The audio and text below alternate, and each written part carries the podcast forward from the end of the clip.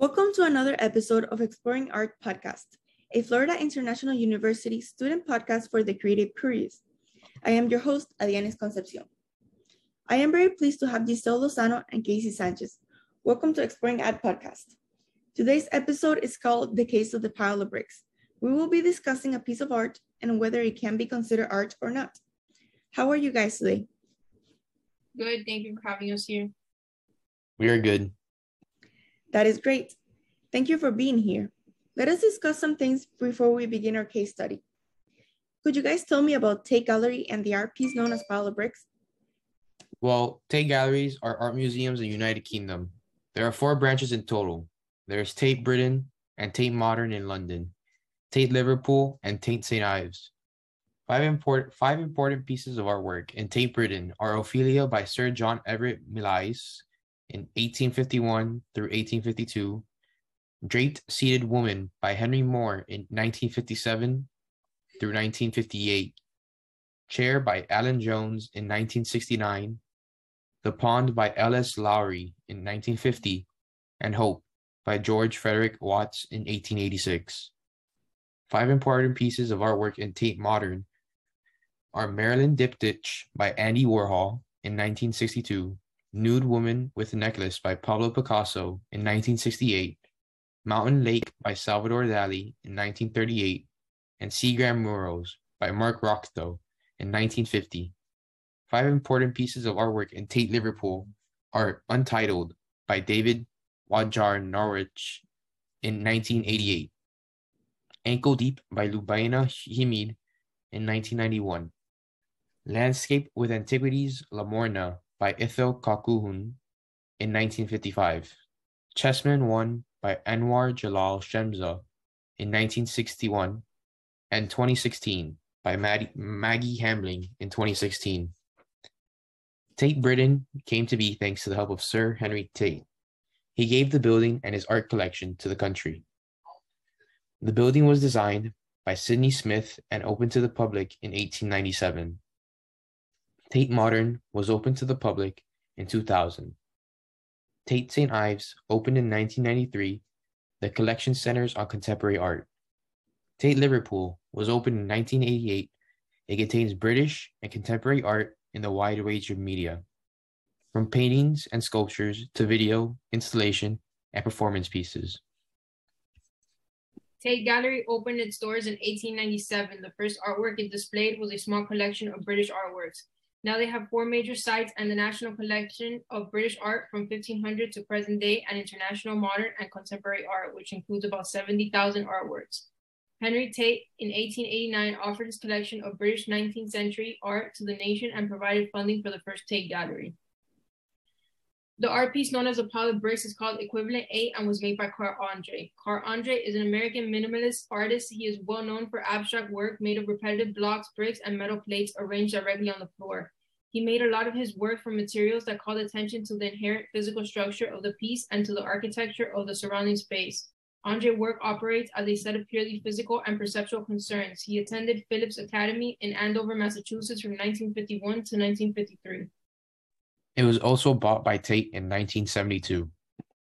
Could you tell us about the style of this piece? Of course. The style of this art piece is minimalist. Minimalism is a style of visual and musical art that is based on extreme simplicity.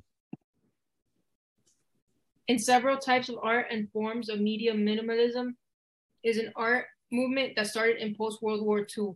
The movement is understood as a reaction against abstract expressionism and modernism. It anticipated contemporary post-minimal art practices which extend or reflect on minimalism, minimalism original objectives. Minimalism in visual art is referred to as minimal art, literalist art, and ABC art.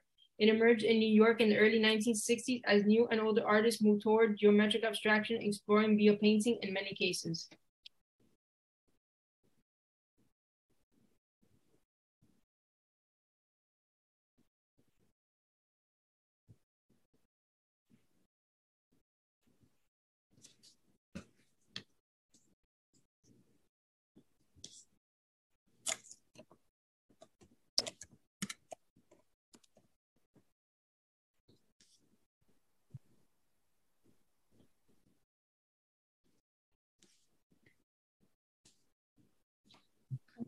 Thank you for sharing your knowledge with us.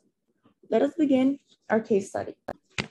Now consider the following possibilities based on an exhibit at the Tate Gallery in 1976. A person already known, even famous, as a minimalist sculptor buys 120 bricks and, on the floor of a well-known art museum, arranges them in a rectangular pile, two bricks high, six across, and 10 lengthwise. He labels the pile of bricks. Across town, a bricklayer's assistant at a building site takes 120 bricks of, every, of the very same kind and arranges them in the very same way. Unaware of what has happened in the museum, he is just a tidy bricklayer's assistant. Can the first pile of bricks be a work of art while the second pile is not, even though the two piles are identical in all observable respects? Why or why not? Giselle, would you like to go first? Okay.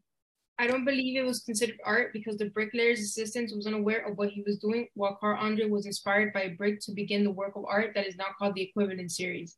If it were not made of that kind of brick, the work would not exist. The materials are important as their texture, volume, and weight make the art he made. Although it can still be perceived as art by a viewer, it seems that over the years, it is still hard to determine if the original work of Carl Andre is considered art.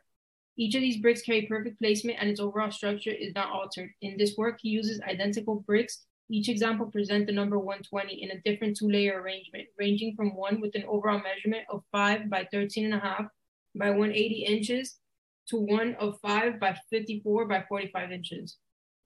I agree with you, Giselle. Even after years since Carl Andre made this art, this art piece is still bringing controversy. It is your turn now, Casey. I believe that the piece of the bricklayer's assistant cannot be considered a work of art, while the work made by Carl Andre can be considered one. The bricklayer's assistant was only tidying up bricks that he saw and arranged them in a way that he saw fit, while Carl Andre was generally thinking about how to arrange the bricks in a way that people would consider a minimalist art. Thank you for sharing your views. The first pile of bricks can be considered a work of art, while the second cannot. This is because the first pile was made with the intent of creating art. The artist planned how the piece was going to look, the materials to use, and the placement of the bricks. The second pile was made by chance, since the bricklayer's assistant just made a pile. He was also unaware of what had happened at the museum. Therefore, he had no intent of creating art. I I want to thank you for joining us so much today, Casey Sanchez and Gisela Lozano. I really appreciate it. This concludes Exploring Art Podcast. Subscribe to Exploring Art Podcast on iTunes, Spotify, SoundCloud, or whatever you get your podcast. Thank you for listening. Please join us soon and remember to stay curious.